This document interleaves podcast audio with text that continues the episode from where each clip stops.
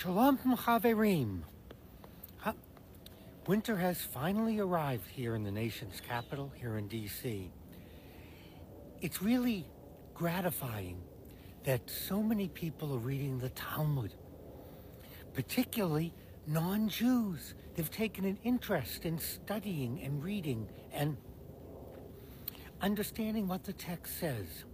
So I want to continue and this will be continued Wednesday night live at 8 p.m. And our topic will be Talmud and tunnels. The Talmud was completed, finally codified in the year 500. The contents, however, go back a thousand years.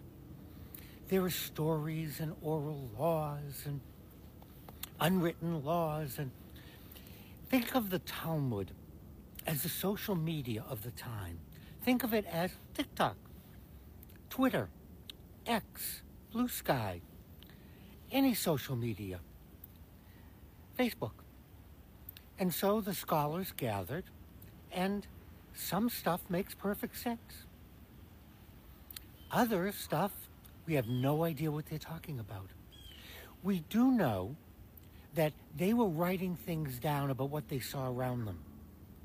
And they were afraid that the Jewish community might do some of the things that they saw the Babylonians doing or pagans or had heard about in biblical days.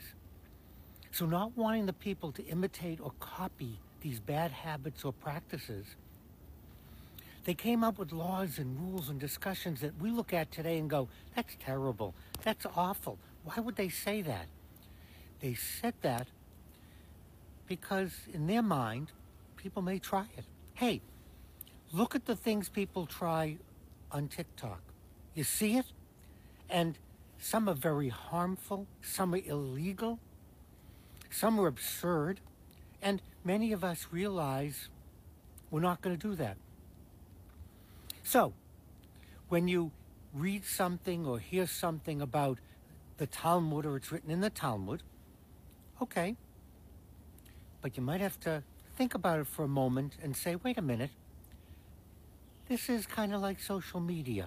And someone's writing about something, printing something, telling us something that doesn't make any sense today, but possibly made sense to them then. Put in perspective, someone's watching this TikTok 2,000 years from now. What are they going to think? How are they going to interpret what I'm saying? So please join me Wednesday night at 8 p.m.